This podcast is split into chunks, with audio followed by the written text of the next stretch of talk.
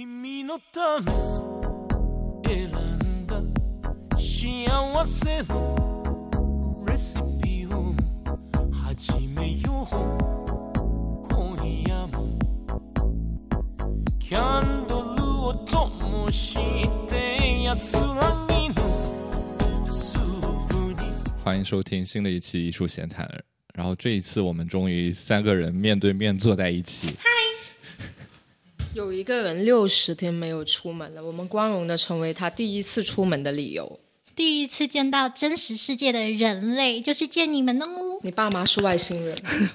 我平时在家其实都不怎么见到我难怪他。声音这么外星人。其实我平时在家呢，都基本上待在我房间，关着房门，沉浸在我自己的小世界里。我每天平均见我爸妈时间就是午饭和晚饭，所以加起来不到半小时，或者一小时，你们家庭关系真冷淡。甚至不说话，真好，就是吃自由。空间这么足。我们说的话就是吃饭了，我吃饱了，好吧，洗了澡没？可以关水了吗？可以了，不可以，就这样。这好像是我熟知的我身边的一家三口那个家庭的常态。然后如果而且为什么你们洗澡都要关水啊？因为我爸妈觉得那个水一直烧着很浪费电。就关热水器吗？是的，嗯，对，好像都都都会有说我一直很疑惑，为什么你们的家庭都需要关热水器 这所以我经常？晚上很晚去洗澡的时候会尖叫，就是妈呀，水怎么那么冷？然后，然后我就会大叫开水，然后他们其实那时候已经睡觉了，然后我就要自己跑出去开水，那你是怎么跑出去的？抱着我浴巾。这让我想起来我们曾经的一个学生，喜好从厕所 我记得了，我好像呃赤身裸体的，我们 是不是那个人？就是那个人。如果碰巧你不小心在听我们的节目，我们没有在说你，其实我们就在说你。好吧，那我好久没讲话，我需要 run in 一下。如果你们中途发现我变声了，那就是真的变声了，没有加任何特效。你这个就跟我们我我们录疫情的时候的第上上期的时候，我也是好久没有讲话，我对对对，然后然后感觉我自己的呼吸都困难，就一句话说一口气说不了一句话。所以你们在家的时候是真的话都不说？我在家也讲了吗？我是，真的不。哇哦！那我如果在家一个人跟自己一个人讲话，不觉得很可怕吗？你们所以你现在是已经忘记怎么用声了，是吗？对有点忘记怎么发声音，对，感觉很靠后，就整个鼻腔共振好难受我。现在感觉你是在用那个鼻子的深处做鼻咽拭拭子的那个 我现在有那种个 有种深处鼻塞发出来的感觉声音，嗯嗯，这样会好一点吗？好吧，没有好一点，有没有好多少？是一样的。建议建议你多向虞书欣学习一下。好的，那我就这样跟大家说话喽。哎，好好不疯了，我们好了好了要认真。反正我们其实我们这一期是比较严肃的一期，我们很久没有做类似于推荐一个摄讲一个摄影师的节目了。自从我们上次说要做以后就，就过去了半年，对类似于这个项目终止。我想大概都不止半年了吧。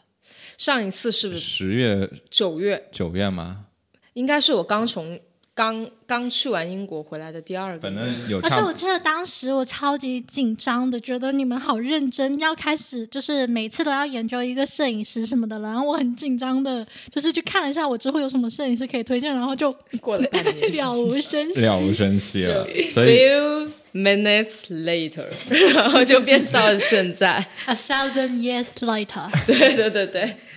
，twenty seconds later。所以其实今年的，反正今年可能我们打想更多的讲一点这样的内容，所以所以我们今天准备推荐，对，但其实推荐就是从上一期推荐是 Lavi 的男神，然后这这期相当于是推荐我的男神之一一。哇，你你们很懂哦。从从从那个摄影师上看 Bar 的真实性取向，从摄影师师上看 Val 的那个 Val 的真实 sexual orientation 是 photographer，啊不是 male photographer，male photographer，而且很多呢，和 one 一个一个一个 female 吧，应该是穿内轮子，对啊，穿内轮子对，many male photographer and the only woman female。photographer，呀，完了，竟无言可对，无言可说。那我可以批，那这是要批判摄影史的男权中心主义的，因为在摄影史上留名的都是男摄影师啊。啊，对，大部分是的。嗯，Yeah。I'm trying so hard。行了，我们就不绕这么多，就直接说这位这位摄影师名字叫 Paul Grant，叫保罗·格雷厄姆。当然就是 为什么翻译，么翻译那么我刚刚在厕所里还认真的思考了一下，他是怎么翻译。后来我发现他应该是把他后面那个呃的 G R A，然后翻译成格雷，然呃 G R A H 翻格雷，然后 A M 翻厄厄姆。对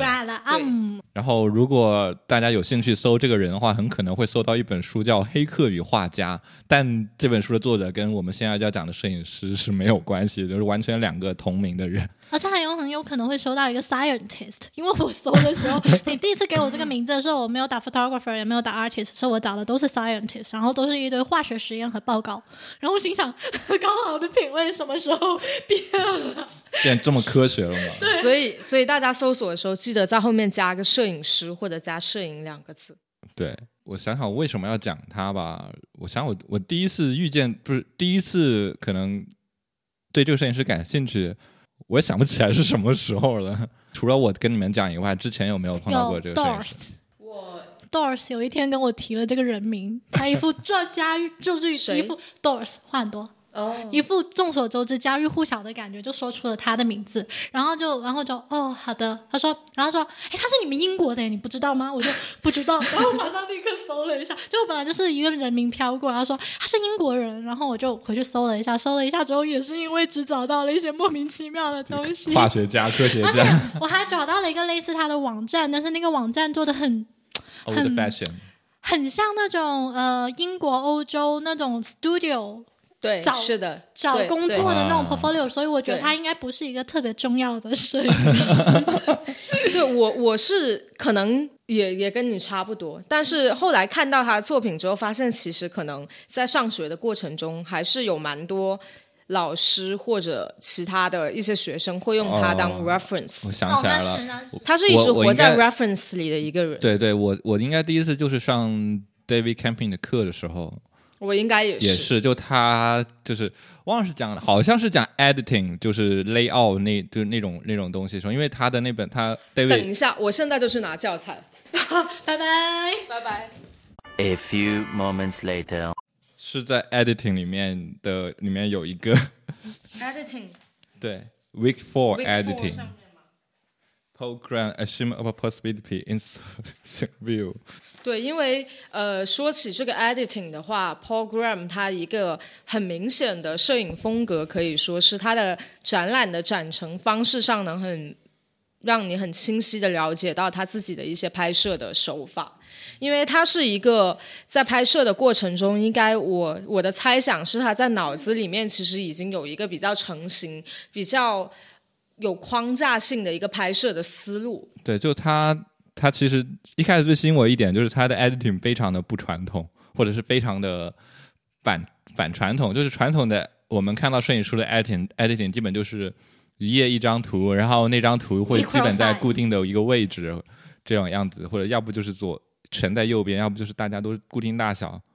我觉得他有点像是把 timeline 给我看。对他没有，但你看你现在看到的是那个他的那个 exhibition view 就展览图，展览就很线性，但他的书上其实也是一页一张图或者这种图，但他就看看他书就很像那张那个图片在他的书页上在流动，floating 的感觉，对，每页是不同的大小，然后有大有小，然后在不同的位置，所以、嗯，然后好像是的。像 assume of possibility 的话，就可能性的微光，可能翻翻译成中文的话，而且是同一个场景，经常它是拍一个同一个场景，有大有小，然后就是一直在这样一种不停的流动的这个样子。就我觉得有点像，montage。哎、对，它其实蛮就是，就这个系列就很很像，就是你把。他也说，就是你把这个一个一个瞬间，就是很像电影的一个片段，他把你直接就拎出来，然后就让你对让你注意到这样一种静用静态这种方式让你注意到你观察的第一个点、两个点、三个点这样一种，你平时比如观察一个事物的时候，这样一种方式。他应该是比较清楚的了解到图片编辑对于就是可以，他作为一个摄影师，怎样可以运用图片编辑去影响观众观看的方式。对对对，他是一个很就是很很做书的一个摄影师，嗯就是他每他做项目就会有一个很清晰的目标，就是去做那个书，然后书的什么呈现方式就是这样子。这里我想借用一下我们老师 David Company，他对于这一个 editing，就也是他提到 Paul Graham 这个摄影师这一节课他的一段话。他说：“呃，报道摄影和纪实摄影的实践中呢，其实是包含你如何将图像去结呃，将图像去组合，并且呃，运用这一些图像组合去克服一些图像单单个画面本身的一些局限性，然后并且利用这一些图片组合去达到一些你想要去叙事或者想要去表达的一些深度。然后呃，除此之外呢，它每一张照片其实又有着自己的一个 meaning，一个意义。然后，所以当这一些不同的图像被组合起来的时候呢，它就可以通过你不同的一些组合，还有不同的一些选择，去起到不同的叙事作用。因为它每一个相当于我们看电影的时候，你每一帧画面它都有一个单独的叙事效果，但你怎么去剪辑，你怎么样去运用电影的蒙太奇，其实可以完全起到一个。不一样的效果，就像我们平常看到的纪录片，那和我们看到的一些比较意识流的电影，像法国的一些新浪潮，或者呃这一种类型比较艺术性的一些叙事手法的话，它其实也是呃一些剪辑手法，还有一些电影的语言在背后起到的推动作用。那我觉得 Paul Graham 他的一些作品呢，就有一个比较明显的这样的一个特征。我们要不就从稍稍微从他最开始的时候，他其实蛮老的了。现在 就我们发现四月一号的时候，就他的一个他的摄影书的出版商，也是我们之前提到的英国的那个出版商叫 Mac。然后因为他现在人在美国嘛，所以现在国外都是在也是在疫情隔离期间，所以他们也做那种直播。然后他就找了 p o g r a m 来做一个他关于他家的藏书的分享。然后我们刚刚之前正好看过，然后觉得真的是很多藏书，而且他也羡慕他的书架，他说他的书架是从易贝买的，因为他不然的话他买不起这个书架，就估计也是从我们中国中国代工那种不锈钢书架之类的。没有我，我觉得他那个应该是 IKEA，就宜家的那个白色的书架，看起来有点像。但他说不是，他看那个材质是不锈钢的，蛮厚的那种，不是木质的。嗯，那也不进入了。室内装修范畴。但其实可能如果在英国的话，要买这样的一个书架，也其实在可接受范围。对，然后它它显示出他一个比较作为色彩摄影师比较强迫症的一点，就是他会把他的摄影书按照书的颜色的区域来分，就很像现在很现在有些人的他的 iPhone iPhone 的那个桌面或按 iPhone 图标的颜色来排列，就这一面这一列是蓝色图标的 App，那列是红色图标，的但我现。在改掉了，我现在按照我自己的一些生活习惯。我一直都是按照功能分，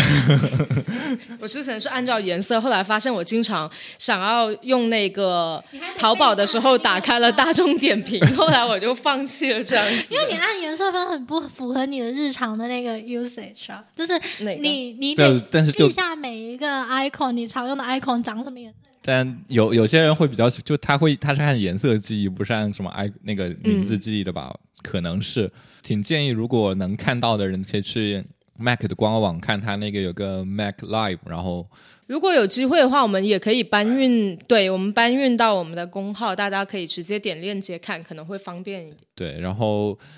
呃，我们从头说吧，这个 Program 他也有个快六十岁了吧？好像是五五几几几他年一九五六年出生，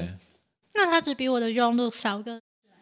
但是对他他他算是中中间中对 Mac 代的。跟跟 Martin Powell 他们，就马丁帕尔他们其实是同一代出来的，从八十年代中期在英国出道的。嗯，然后 Art ArtNet 里面有句话就很蛮激励我们这种，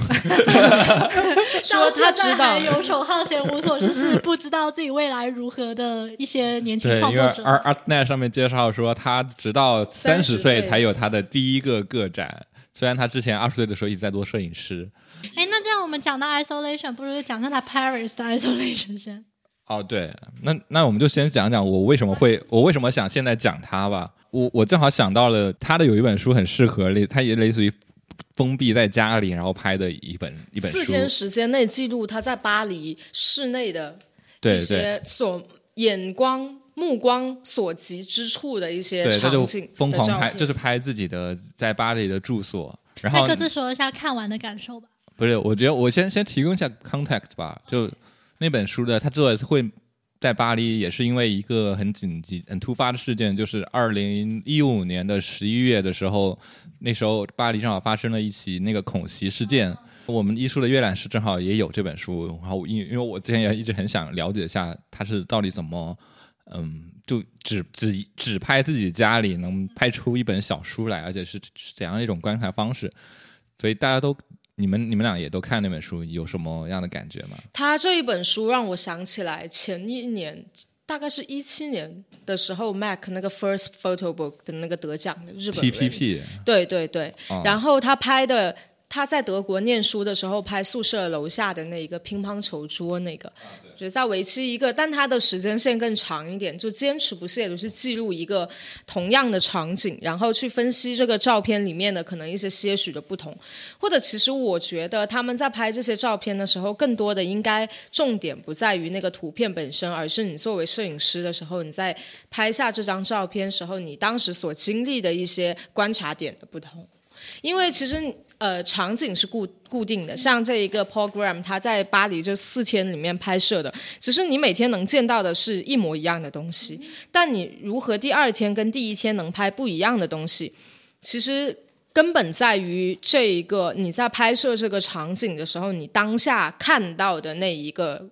focus point，就是你当时的关注点，有可能今天我关注的是窗帘上的光光影，然后明天可能我关注的是窗帘背后它窗外透进来的一些斑驳的一些可能灰尘的痕迹。嗯对，这是我觉得，因为我们每天都生活在一个。基本千篇一律的场景里面，那你你作为一个人，如果你想要保持自己思维的一个更新的话，其实是需要你不停的去找到一个新的点去观察、去理解。然后我觉得 Paul Graham 他应该出发点在于，就是在你没有办法改变客观事实、既定既成事实的情况下，你如何能通过一些你客观能做的事情去抒发自己的一些情感。所以在基于这样子的一个出发点去做的这样的一个摄影项目，嗯，这是我的一个感觉。我看完那本摄影书的感觉就是室内装修太重要了，就是他他家的家具、光线，其实主要还是因为他家的成色特，就是那个成色特别的好看，所以你才会觉得那是酒店我猜，那就是因为装修很对好对，装修是找了一个对住所。呀，B&B 这。然后另外一个我会想到，我让我学生就是最近 Corona 时期的时候，在家里做一个 project，就是每个星期找一个 corner 去做 observation，就是看你能发现。多少颜色变化和光影变化，然后每一周汇报一次。然后他们呢也都清一色的给我观察了窗帘，然后他们观察完的会给我画成这样的东西。还有就是都会变成关心，就是就是窗帘，然后反光、玻璃反光、窗帘，还有墙上的那些水的倒影，基本上都是能从你学生给你发的照片看，他们家境确实都不错。窗外的景观这么干净，在寸土寸金的深圳市耶，而且都可以。，Congratulations！而且你不觉得他们都继承了我的那个 S J style 吗？然后我会觉得，呃，然后他们会觉得，就是开始感觉，就是说，当你开始关注光线的时候，其实你开始注意到 curtain，并不是因为那个 curtain 本身，而是因为它把光线的走向和弱度削，就是改变和削。而且我觉得，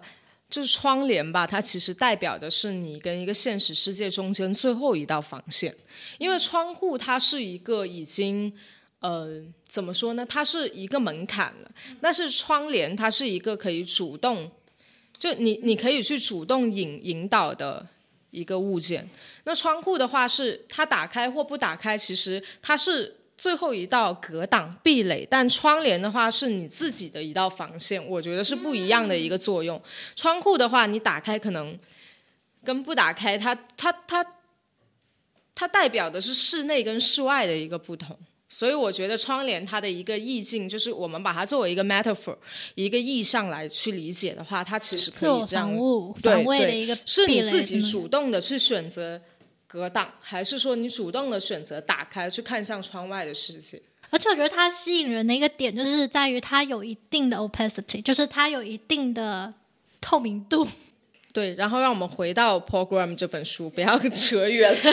突然想起来我，刚刚想说的就是他为什么，就是他这一本书，呃，其实某程度上跟他的摄影理念是很一脉相承的。就是他说认为摄影就是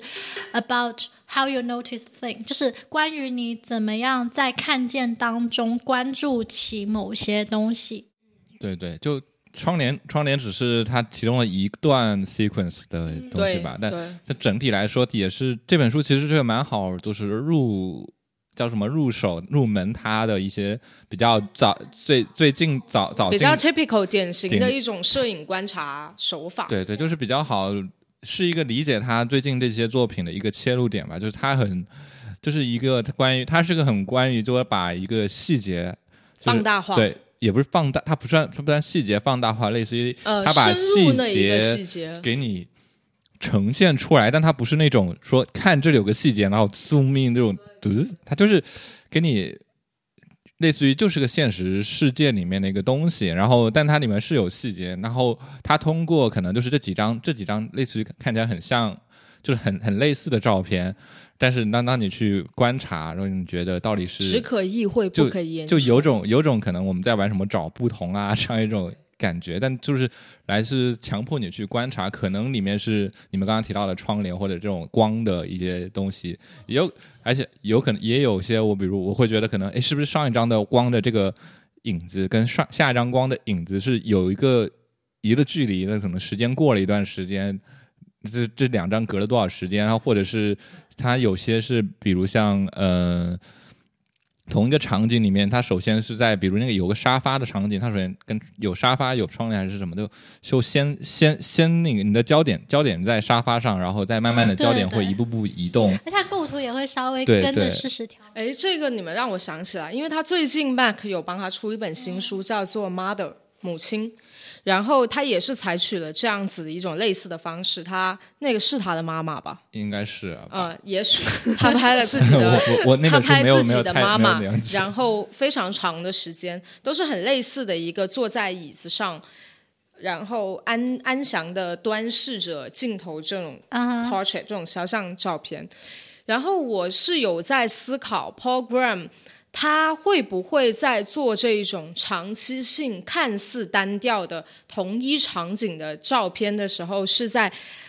呃 remind himself as an human being 这种感觉。就是他不停的、不断的通过去拍摄重复的场景来提醒自己，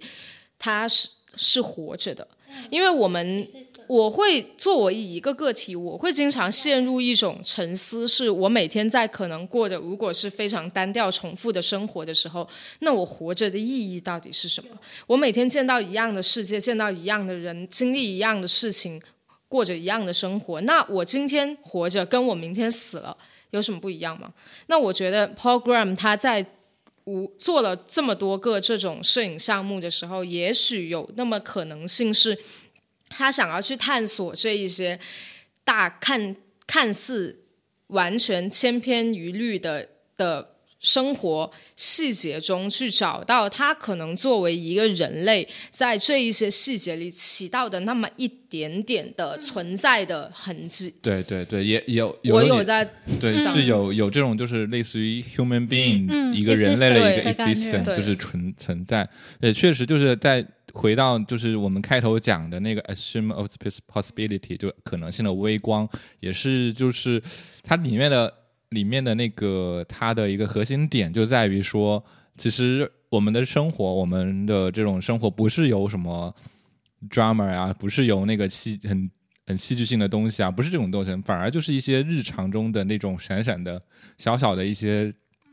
剧场事件很很很普通的事件，然后构成了我们这样一种丰富的人生，就也很像我很喜欢的一部日本动画，什么呢？叫就叫日常，然后哦然后里面就有一句话，就是说可能就是有一个日常，就应该是有这些小小的每每天就每天不断，哎，他叫那句话叫什么来着？我有有点忘了，就是就这种事，就是类似于就是说每天这种事情能不断发生，就本身就是一个。生命的一就是生活的一种奇迹，就它一次就是在一直在这种不断发生，所以其实看那本书，就你那本书上的一些描述，他所拍摄的东西都算很算是那种生活中就很平常，或者是一些东西，比如一个流浪汉，流浪汉在吃他的那个 burger 那个汉堡我很有，印象。对，然后然后那个比如一个一个人在割草，就推着割草机割，所以它就构成了一本书的一一半内容。就你看到他推着割草机，一会儿向左，一会儿向右，就一直在割啊割，然后突然会有一张很放大的照片，然后你细看，其实是。下着雨，就是有有有些许彩虹在照耀的那个人，然后那个 那个画面其实很美，就这样一种感觉。包括关关于这本书的阅读的话，大家可以去看一下 Val 他曾经有发过一篇文章，不是我跟 Yeah 我跟轩一起写过了，就是我们俩硬广一下翻译过。对没有，我们俩写了一篇，我们之前有写过一篇关于这个，他有在这一篇文章里面很详细的介绍这一本书它背后一些可能为什么会把这一些图片以及它图片呃的组合过程中形成了一种怎样的叙事，或者怎么样去帮助观众去理解这个 program 它背后的一些想法。好的，广告打完，那我来跑两个题。一个题是你们刚刚讲到 assistant 就是存在的时候，我会觉得我现在看到 Paris 这本，我会很有感受，因为作为一个在家待了六十多天的人类，而且就是在自己房间里待六十多天的人类，我可以可以感受到他的画面中有一种时间的。流逝的感受，就即便它只是说改变了个角度，但是你不会觉得它那是承接的瞬间，你会觉得它是凝视着一个点，在过了无论不知道是多少个分钟时刻之后，它移移目光到下一个点，就是你可以感受得到它那个宁静的画面里面有一种时间流逝的痕迹。它不是属于那种像是日晷一样的明显的一个暗示，或者说是时钟这样的意志，它就是存在在画面本身里面的一个时间的痕迹。OK，跑下一个题是帮我讲到 everydayness，就是就是讲到日常，我想到我当时上过一选修过一门课是讲实验电影的，然后呃，我们学同学会来分享他们就是喜欢的导演的一些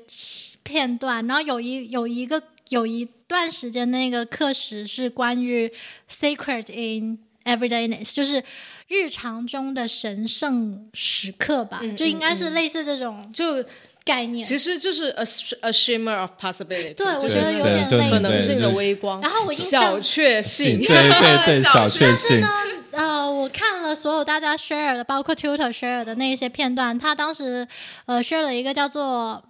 呃 sheep killer，就是杀羊的人，就是从头到尾大概一个多小时是黑白片，讲墨西哥的一个日常家庭的所有日常生活，包括小孩子自己在那玩洋娃娃、唱歌，然后化妆，然后所有这些东西，就让你总感觉下一刻会发生点什么，总在让你觉得正常电影该有一个 climax 发生点什么的时候，嗯。它什么也没发生。啊然后就就到了结尾对。就就是这种感觉。就其实你刚刚说小确幸，就有一点，我觉得有时候看小确幸的有些东有些题材，它其实是有一个，它不是，还反而也不很日常，就它其实还是需要有一个门槛，有一个。有一些 event 发对。对对，然后但如果你仔细看它的那个《新 of Possibility》这种，就真的更接近我刚刚说那种，就是总在你感觉该有点什么的时候，它什么也没发生。对，就真的就生活就对。就真的就你的生活或者你周围的生活，但他可能拍是美国的，这样就真的是那种感觉，而且嗯，开个酒啊，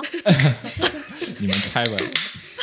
没酒的话我们聊不下去了。金主爸爸，金主爸爸，金主爸爸，对对 我们我们可以打广告，现在暂时还没有人给。没有啊，其实大家都可以来给我们，比如说赞赏啊之类的都行。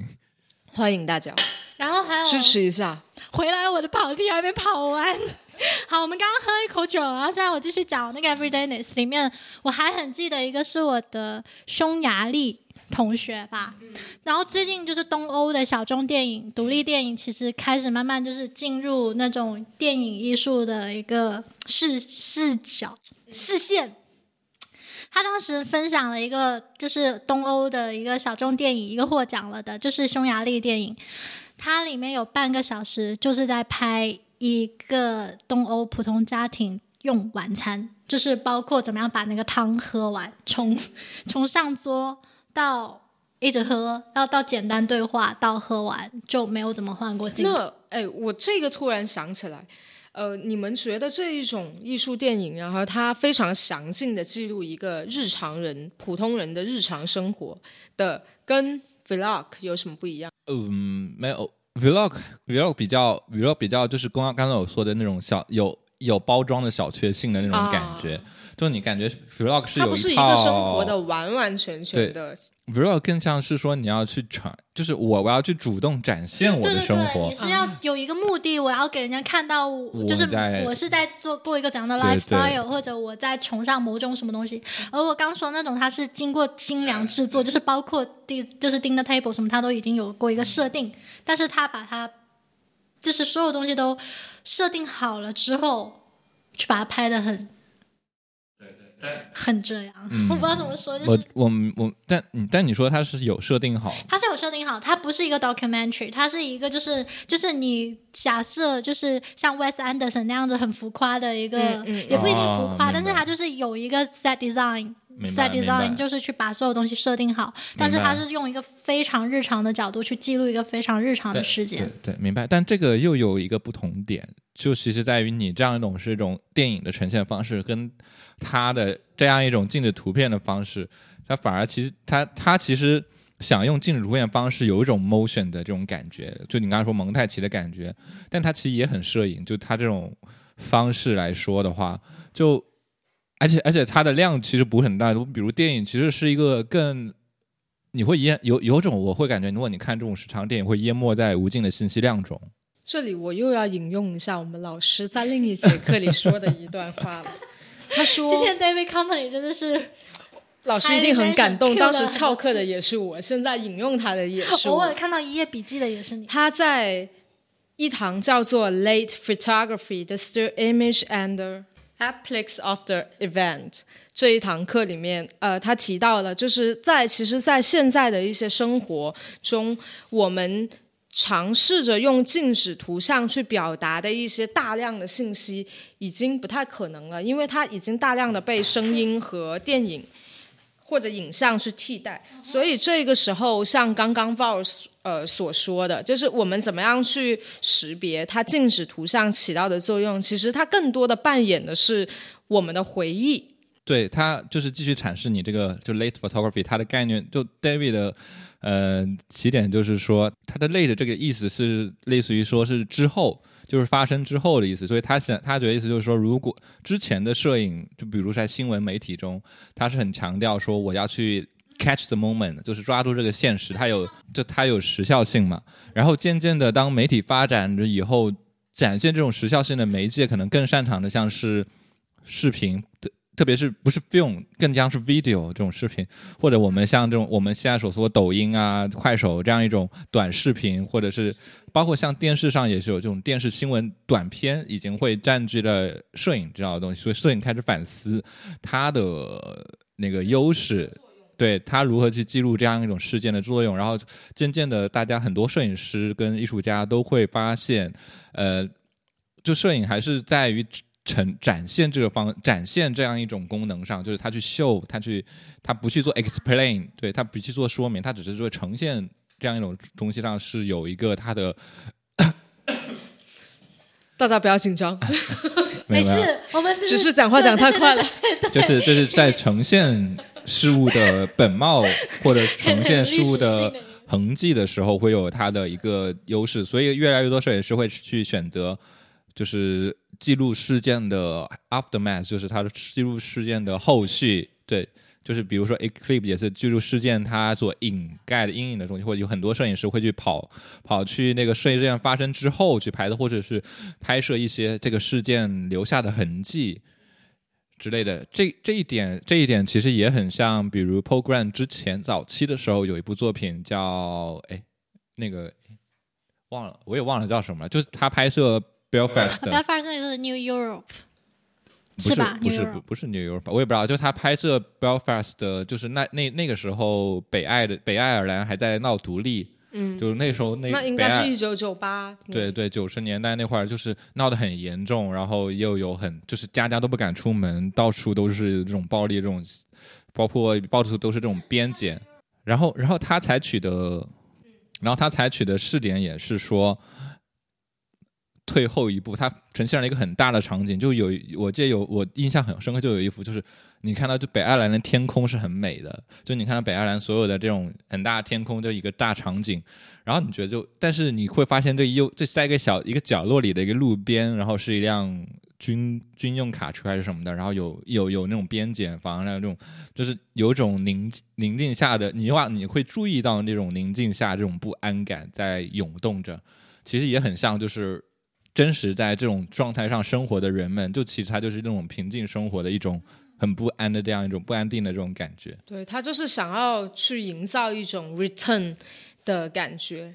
那你讲刚刚讲到那个，我觉得应该就是 New Europe，因为它这里有介绍说 New Europe 是关于一个挖掘藏埋藏在乌托邦化关于统一的一个梦想里面的一个在二十一世纪必须面对的一个啊，不对不对，那那本那本书叫《Trouble Land》。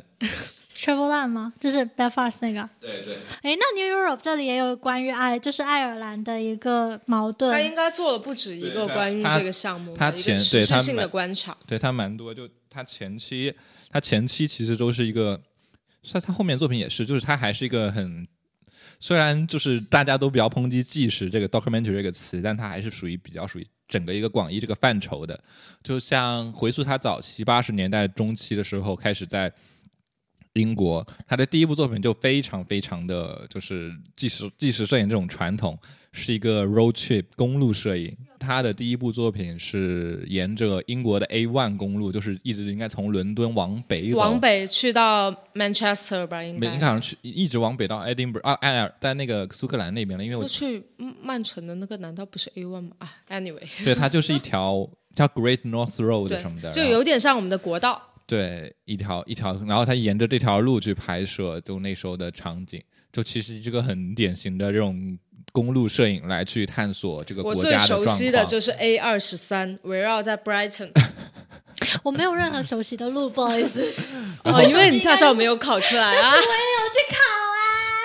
啊。没有，他的下一部作品就是在撒切尔执政期间，就会造成很英国很多的失业潮，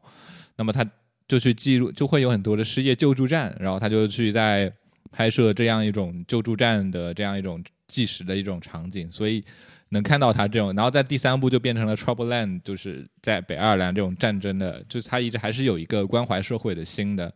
然后之后这段时间就是可以到类似于，就他做了很多其他的实践，就是像 New Europe 这样的实践。耶但是我想说，因为我很想聊 New Europe 的原因，是因为它它看似是公路摄影的，也是属于它那种公路 New Document 的一个范畴，但是它里面有涵盖很多历史相关，还有战争后遗症，还有战争。影响的一些内容，在他的时候那种很诗意，然后看起来很 subtle 的作摄影作品里，对，就是暗含了很多政治。对，就其实我觉得摄影在现阶段已经发展为一个不要忘记，这样就是他当下可能创创造的一个图像，它并不能对现今的一个社会发展起到任何的作用，它只能提醒你曾经有过。然后它跟电影。它跟声音提醒我们的曾经有过不太一样，因为影像无论是视频还是说之后再重新创作的电影，还有声音，它是一个直截了当去呃告诉你发生了什么事情，就是这现在有一个 event 发生了，这个事件它当时经历了什么，它里面有什么声音，你都可以完完全全的吸收进你的脑海里。但是摄影它中间跟你中间还有一道坎，是你如何去看。填补那个，对，你你怎么去填补这一个空白？你作为一个人，你当时所经历的身体经验，就好像我们现在去看到武汉的方舱，跟今年年初武汉人看到的，它永远不会是一个方舱。所以，它这一张照片，它中背后的一大片空白，是现在照片可以给我们的，就是我们怎么样去做、去履行我们作为一个人类的职责。对，这也是就是嗯，就你刚刚说，就是电影或者是呃动态影像，它是很多时候它是需要有一段一个叙事的，它需要有起承转合，有要开头结尾这样一种东西在的。起因高潮结局，对，然后反而反而像嗯，比如像摄影，它其实是不太需要的，包括像 program，它其实就是这几张照片摆在一起，你你你不用去，就是它中间这个东西，它你不用去交代，也不用去过多的，就是一定要紧密的联系在一起。就它只用摄影，摄影就很巧妙，它只用展示出来这个东西，人们会自动脑补，对。有点像蒙太奇。对对，他自己会去呃天然，就人类天然会会对这两个东西做联系，就像根据自己的一个观看习惯，对对对，包括像我们上一上一次聊摄影师提到的 Jeff Wall 那次，花吃完了，对，就你们还还记得那张 记得记那张夏日哦，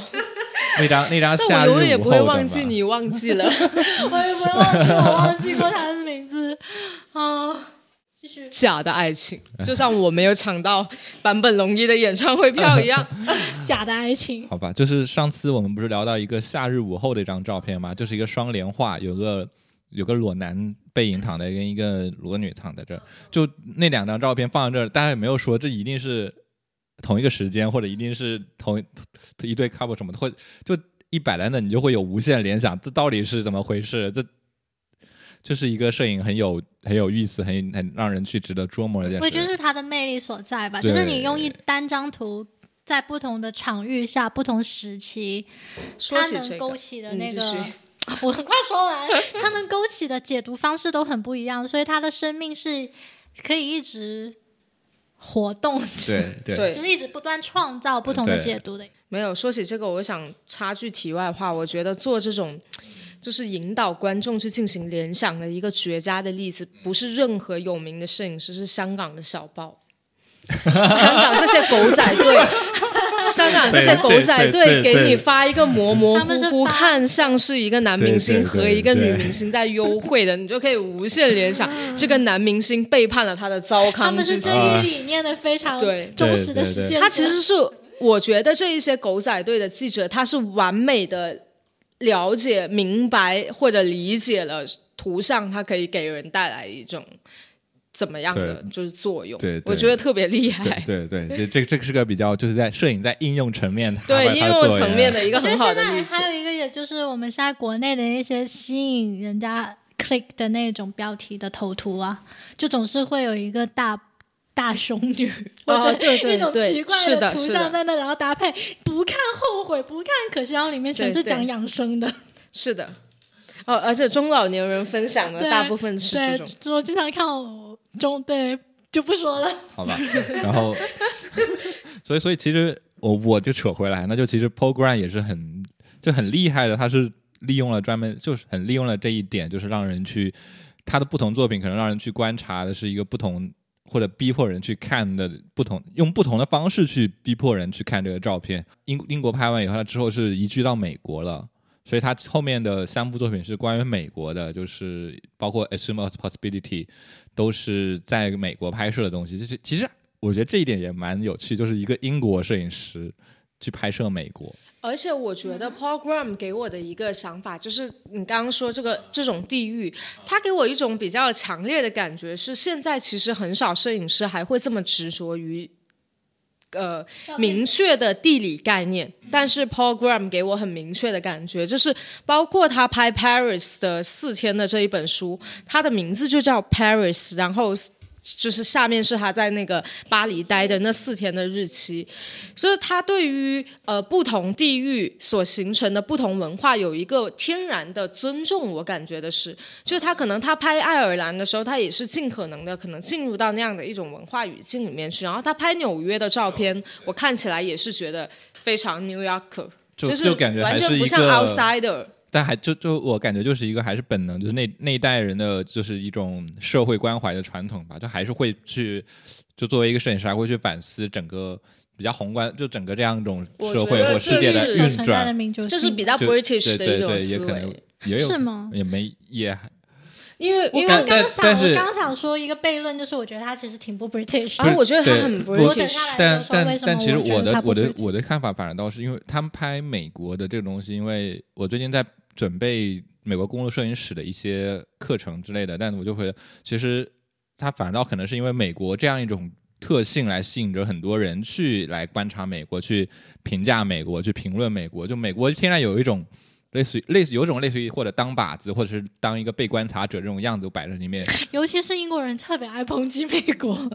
就是各种有点像我们最西部的省份那样吗？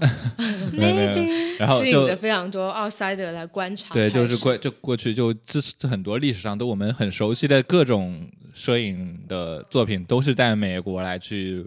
呈现当时的美国是一种什么样的面貌。所以我觉得 Grant 也可能是在美国以后也是属于，因为他他受影响也是受像他拍彩，就像 William Eggleston 就这样一种美国摄影师、彩色摄影师那一代人。就是到了英国以后，他看到那些书以后，受他们的影响来去拍摄同样的东西。但是我更认同的是你刚刚说的他们那一代的一些公共关怀，因为也有我我为什么觉得他很 British，是因为我到英国第一节课上的就是。因为当时读的语言课，老师给我们上的第一节课叫做 Company Social Responsibility（CSM），是呃企业的社会责任心。他是希望通过这样子的一堂课去告诉你们，就是我们作为人类，首先我们属于 society，我们属于社会，所以我们需要去关怀社会上的一切事情，我们需要有一个公共责任心，我们需要去把自己置于这一个群体中去进行思考。所以我觉得，呃，这因为这是英国教给我的第一堂课，所以我觉得他还是蛮 British 的。就是他可能在在很多拍摄观察的角度上是站在一个比较宏观的角度。那我说说我为什么觉得他不 British，因嗯为我觉得他蛮投，就是蛮专注和投身于画面本身的叙事，嗯这点其实挺不 British，因为我总觉得 British photographer，尤其是 documentary 的，他们很依赖文字和调研。那去 Martin Parr 呢？Martin Parr 是另外 another story，OK？、没有，但他是跟 Martin Parr 是类似，相当于说是 British，就是 New Color，就是新英国新色彩那一代人的一个东西，所所以也有有可能是那一代人的一些一些一些特性，包括 Martin Parr 也是一个，虽然他很诙谐、很很搞笑，但他也是一种也是一种社会关怀，嗯就因为我是像对 British photography 的第一个很直观的感受就是，你看图片永远跟它的那个 caption 合在一起之后的感受是不一样。就是你看，你看图片呢是一个感受，就是你会产生的联想是某个东西，然后你再把他的背创作背景和他自己个人的阐述补全之后，哦，原来是这样。不，我觉得，我觉得你的感觉是英式教育。OK，不不，我就我就是就是英假就这式教育个这个问题得回到说，我们想，比如说 British photography，让我们第一个想到的是哪些例子，或者我们想到 British photography 是比谁？比如你、呃你想的，或者说第一反应，第一反应不要思考，第一反应我想不出来，我就是马丁帕。对我也会是 Martin 我。也是 Martin Parr，然后还有一个是叫谁啊？我想想。就想不起名字，就肯定不是他了。算了算了，Jeff 你也忘了名字。不，我只是记人名，我只是记人名比较差。OK，永远的黑历史。我到现在都记不了很多人的名字。没有，我觉得你的啊感受是因有有点为像英式教育，就是英式式艺术教育艺术会教育会对给予，就英式给我的那种感觉。对对英式艺术教育就很强调，蛮强调这种背后真正或者是你的你的对 theory、你的观念、你的你的，所以我才觉得他非常不 British，就不像是 British 会出来的。他也许就是 British people，他真实的人生观、价值观，但是有可能他希望可以借此去影响到世界的其他角落的人。那如果我们不是生活在这样的一个社会环境下，那这样子的人他应该怎么教我们？他希望我们通过文字去表达，因为我们没有这样的图像思维。我我觉得我我觉得不矛盾，我觉得不矛盾，就是它也不是一个纯就是这么简单靠色画面或色彩来。哦，我的意思就是，我刚刚看了他的文字之后，我不会说有了一个新的解读，而是我只是在他原本，就是它画面呈现的东西上面有一个深化的、更理解的感觉，而不是说完完全全就是哦，原来你讲的是另外一回事。因为我你对英国摄影有什么误解？它是蛮 我所接触的英国摄影永远是画生化不同步的那种，就是 你看画面说哦，原来是这个意思，然后看了文字说哦，原来他讲的是那个故事。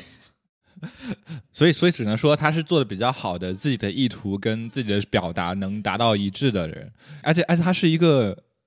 从不怎么重复自使用自己的表达方式的人。你看他从这么纪实的这种表达，然后到了美国拍美国的这三部作品，也是每一个都是不一样的形式。像第一就回到我最开始说，就是他总有方式来促使你去观看。就比如像他第一部《American Night》，就美国之夜，就是他会把这个照片，就是画面是过曝的，就是迫使你去观看在这种惨白的这种画面里到底发生了什么事情。然后我觉得他这个，然后他这个点又和又和他的理念又很相关，就是他就是想让你看，让你注意到你平时。你无论是生活中总会有忽视掉这些东西，那让你去关注这种你被你忽视掉的东西。我觉得他的方法就是类似于又简单又有效，嗯而且我觉得他还很好的阐述了他的摄影理念，就是刚刚有个 interview，Mac 那个 interview 里面他就讲了说，他之所以会想要用这种 Y，就什么 blinding white 是吧？这种方方向，就是因为他觉得摄影本身就是一个关于心理上的看见。他所谓的看见，不是物理上的看不见，对对对对，意识上、意识上的看不见。理上，对对，就这种事情，就他也说，每个人都会有，他每个人性都会有，因为平时的生活信息量都很大，所以你总会去心理上去忽视一些你看不见的东西。而且他不只是想要说把这一个 moment capture 下来给你看，他还想要通过呈现的方式去让你真正的去对对对，看。实践这个东西，就让你去真正去思考你的，就实践这个行为，去看你所忽视的东西。cue 一下我们的第一期 ways of seeing。对对，你们你们给我的感觉是他很像他的角色像是一个眼科医生，就无论是他的这个 blinding white，还是说他，我有一个很明显的感觉，就是他，我刚刚有跟你们提到过，就我觉得他照片里经常给我一种我们在看某张照片那种灯一个射灯的感觉。大家如果看过《孤独美食家》的时候，应该会记得五郎那个灯灯灯一个从远景、中景、近景这样的一个过程，是他如果说我们真的把它比喻为一个眼科医生的话，他有点像我们在做测我们瞳孔距离的时候，那个医生他不停的在调整那个焦距，希望你可以聚焦在那样一个气球，还有就是那个草坪上那一辆车那种感觉，他是希望呃。不着痕迹的引导着我们去看到他想要我们看到的那个点，所以他的图片里面会有一些呃看似不经意，但其实是刻意修饰过的一些灯光的效果，就是一些用光用光的习惯。对我这，我觉得他是一个非常精明的眼科医生。你你刚刚说就是眼科医生也有点类似，他其实就是这三部作品分别跟他也自己表示跟跟摄影的一些你在。就是大家都可能以为说摄影是一个很真实的记录，就是我就记录真实的一个坦白的一个工具，但其实不是。就其实你反思你的相机会有很多不同的因素去干扰你的观看，包括你后期的，就它它就它就本身就是反就是呈现出这些东西，比如第一个 American Night，它之所以用惨白的那个过曝的东西，就是表现就是。摄影照相机还是要接收光的，所以它是要看你接收进来这个光的量来呈现你的图像的。然后到了可能性的微光以后，就是你说等灯等灯，这个就是一个 个我觉得很形象的那个等等等等，对吧？要放，就是我当时看感看他照片的感受。对，就就是就是类似于就是你你你相机还是一个画面一个一个镜头一个镜头的要去对对捕捉住，然后就是你要你要捕捉到哪镜头，你看向哪里，这是一个这这是一个你的一个摄影的相机的选取过程。然后到了他第三部的 Present，就现在他用了一种双联画跟三联画这种并排的形式，然后它展现的，就是他特意用了那种很很很浅很浅的那种景深的，可以拍出那种很浅景深的那种相机，所以你能注意到一些，就是因为人的焦点也是一样，你就能只能注意到人眼只能注意到一种事物，就你就是有一种景深，你的焦对焦在哪里的一种变化。我感觉它的景深好像大部分都在五点六到八之间，没有啊，它的光圈 The, 我觉得还蛮 shallow 的，有对一 The 些 President 的比较 shallow 一点，就是后面就最近那个拍拍纽约街头的那一套系列都还比较浅，因为它你能看到一些就是之前在前景就过过马路那个人本来就是就只你只他只对到过马路那个人，那四周都是虚掉了嗯，的那样一种感觉。还有，我突然间很想借用一个法国诗人波德莱尔的一句话，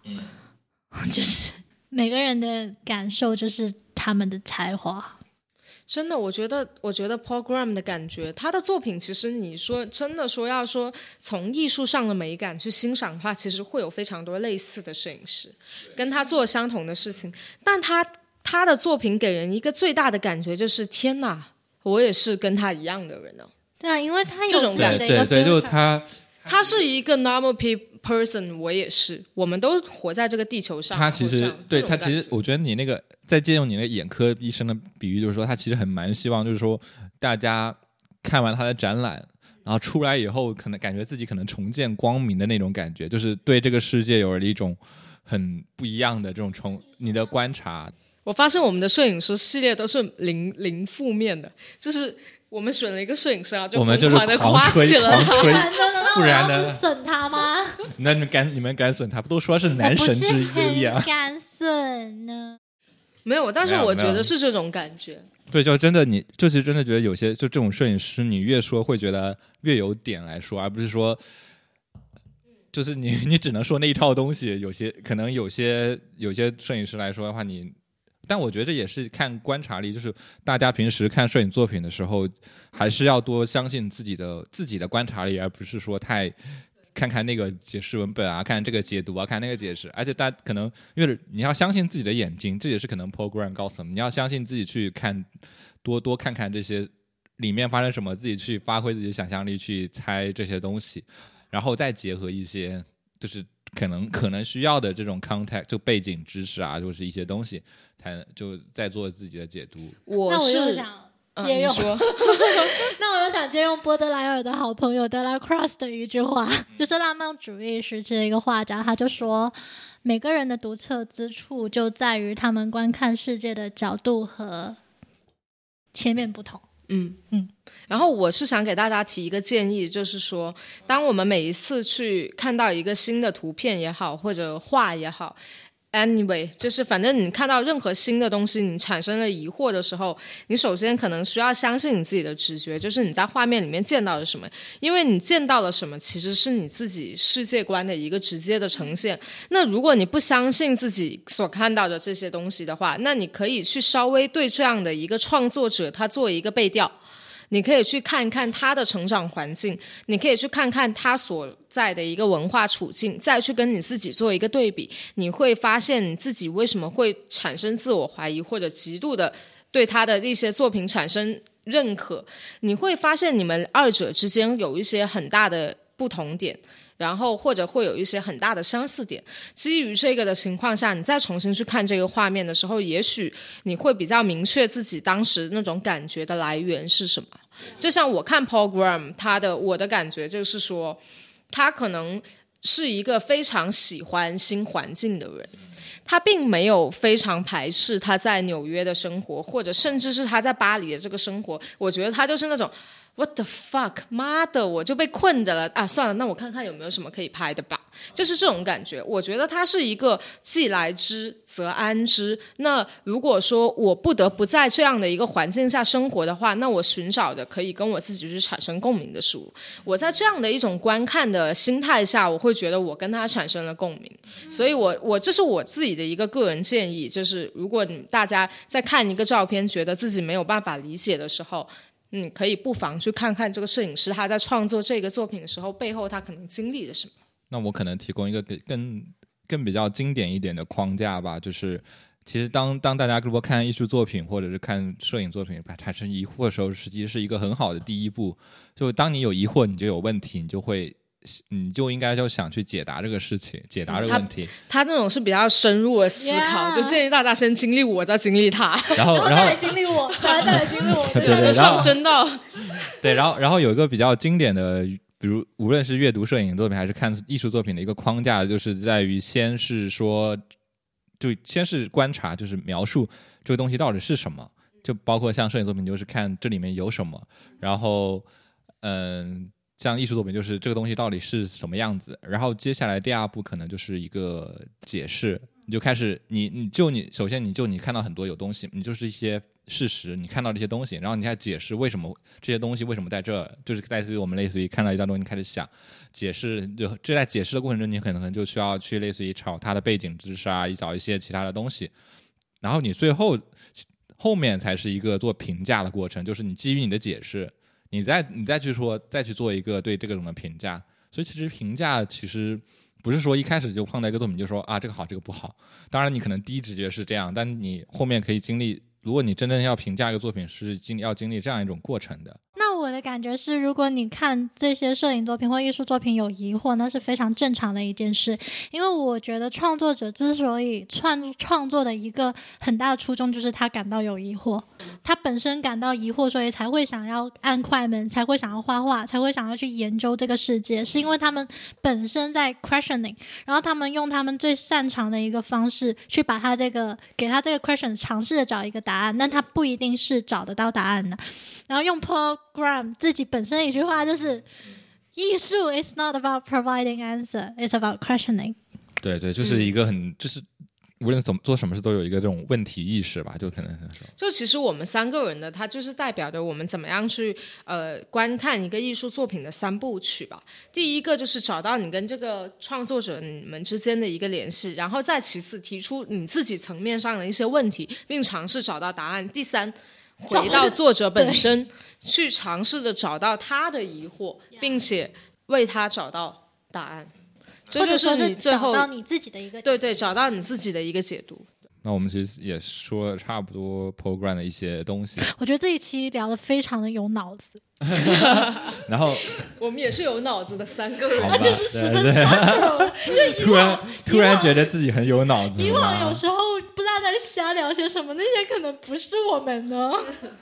然后作为 Paul Graham 作为我的男神之一呢，所以其实我有蛮多他的藏书的。所以其实如果大家想了解的话，也可以关注一下我艺术，特别是艺术展览阅览室，特别是艺术阅览室这些书都会放在艺术的阅览室里面。可能如果大家加入会员的话，可以比较更方便的看到这些书，以及自己去体会。觉得他作品是呃，你乍一看你可能会觉得就是 没什么，但是你越了解会越觉得很有魅对他力的一个他的作品蛮需要 take time 的，就是你需要花时间来去就是看的，对。然后其实呢，就再再接下来就说这个我们这个系列的打算吧。就其实我们想这个系列今年可能多做一些，之前也说了，所以我们也在想是聊哪些摄影师，所以嗯、也可能是艺术家。对我们就是艺术家不了吧？啊求求艺术家的解读我比较了没有没有个人。都都行，就看每个人想。因为我我觉得说不定可能大家对中国的摄影师之类的也会比较感兴趣。那我完全不是很了解。没有，就像其实也很也很正常，就像 p o g r a m 一开始我了我比较了解，然后就大家都是总有一个会有主主导的那种。我的计划是这样的，不一定是摄影师，也可能是某个作品或者是那本书。然后我觉得主要是还是以我们为主，所以我们可能会列一个，或者先先暂时写个我们可能下期会想聊的一些对们现在就。列吧，让大家直接听到这期对对之后，对，我然后投一个 Stephen Shaw 那我就直接那就非摄影师吧，视之愈合。啊，这个我很了解。不行，你已经说了。你可以再加一个，你要加一个吗。我留下一次。那你说，你说的得我们都知道的，不可以只是你自己知道的。没有，没事没事啊，要看最后最后是看大家投票，我就我就直接那连观众都知道，我不知道，不是很丢脸张？国荣，张国荣，别别别别别别，那就那就是那我我选一个，那我就直接选 Alex Sauce 了。然后就是我们就是到时候会在公众号上发一个这样的投票，就 Steven Shore、失之愈合跟张果不 跟 Alex Sauce，然后大家可以选择你可能下可能下一次想听到的我们讲的那些那个人是谁，然后我们根据投票来依次讲解。嗯就是第投票最多的先讲，然后第二多了再讲，然后啊也第三说明这三个都会讲得到。我觉得然后那一期节目四个小时。House 就就我还要做一下功课。Alex 对，没事密西西比，Alex 我们不用是讲密西西他讲就可以。OK，好，那一期我们只负责喝酒。Alex Sauce 我们认识他，然后我们什么都不讲。然后我就说一下，哦我觉得他密西西比不错，是不是密西西比那个？对平白的密西西比。对，还有那个 I know how furious。唐岛在密西西比河哎，那其边实 Alex House 我也可以聊，我还蛮熟的。是吗？变得这么 Alex 快就那就那那些，然不是后说我很了解那个摄影师，但是对不上人。然后想想，嗯呃，其实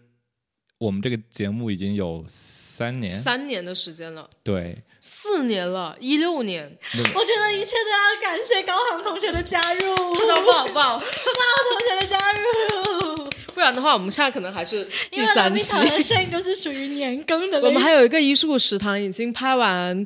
八年了呢，没有 七年，那个七年，那个 footage 还躺在我的硬盘里，七年哦，六年六年，那个 footage 还躺在我的硬盘里。六年也在我的硬盘里六。年前，我花了一一百五十哦磅磅一百五十磅租的那个了一个 B&B 还从学校里借了很多器材和在伦灯光敦是吗而且为什么要去伦敦？所以、呃、因为那个 B and B 很漂亮，然后我们拍从早上一直拍到晚上，拍的好累，还没怎么吃。然后还被女主女女主人骂了。把她的桌子刮花了，因为我们旁边有一个非常强迫且爱干净的一个清洁癖，他拿一个百洁布去刮人家打了蜡的木桌 Anna 子。吗？你 好吧，是出于好心，居然是我。你把他桌子洗的所以妈妈洗的很干净，但因为洗的太干净，人家打那层很贵的蜡都被洗掉了呢。好吧，然后所以 哦，被笑死了，不好意思，哎，好惨。啊，笑死了。然后我我我们我们应该是三年，我们一七年开始录的，一六一七一七吗？一七一六年刚回来，线上都是网哦，对对，一六年我还没有回。对，对一七年一七年初17年开始对开始录第一期，然后其实今年的话，我就想更多的有一些。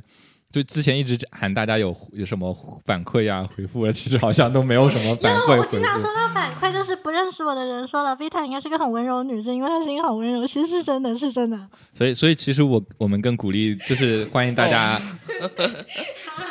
所以我们更想要听到可能各位听众的一些声音。所以，无论你是用什么平台，都希望你在你听的那个平台多留留言啊，或者是哪怕在微信的公众号也可以多。跟我们留言互动，或者你想听你一些什么东西，或者你最近对哪些你看到的一些东西，或者哦对，想来做嘉宾也可以。无论无论你是在哪一个平台听到的我们的播客，都建议你添加我们的微信，因为我们现在因为我们的播客在不同的平台上都有放，所以也许听众上会有一些分散，所以建议你可以呃关注一下我们的公众号，就是叫 Arbor，然后小破折号。Art A R T，然后还有包括我们的一个店铺微信也是 Arbor，然后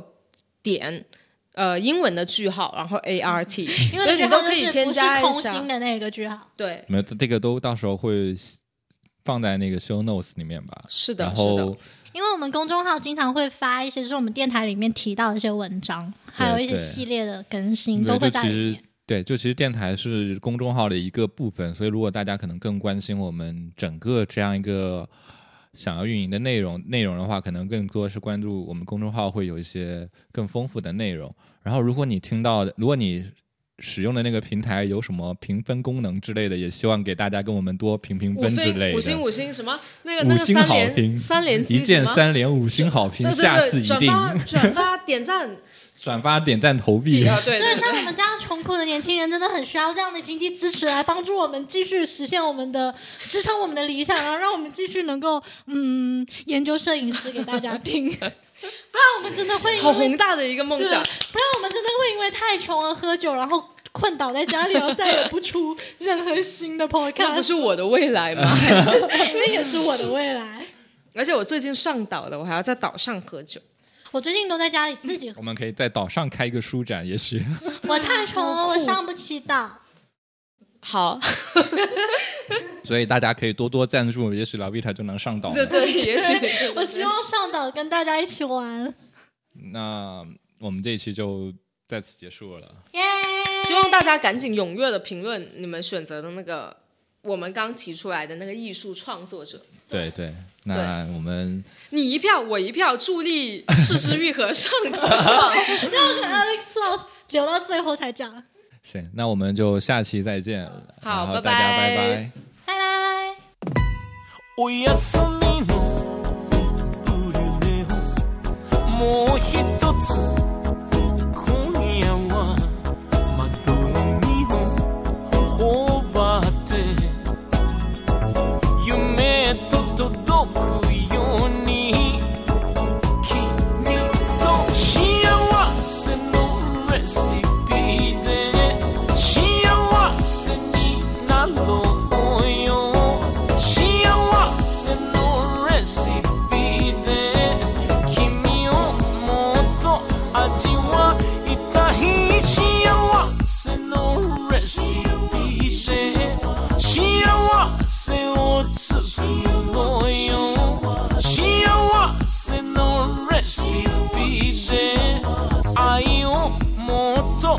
味わいたい幸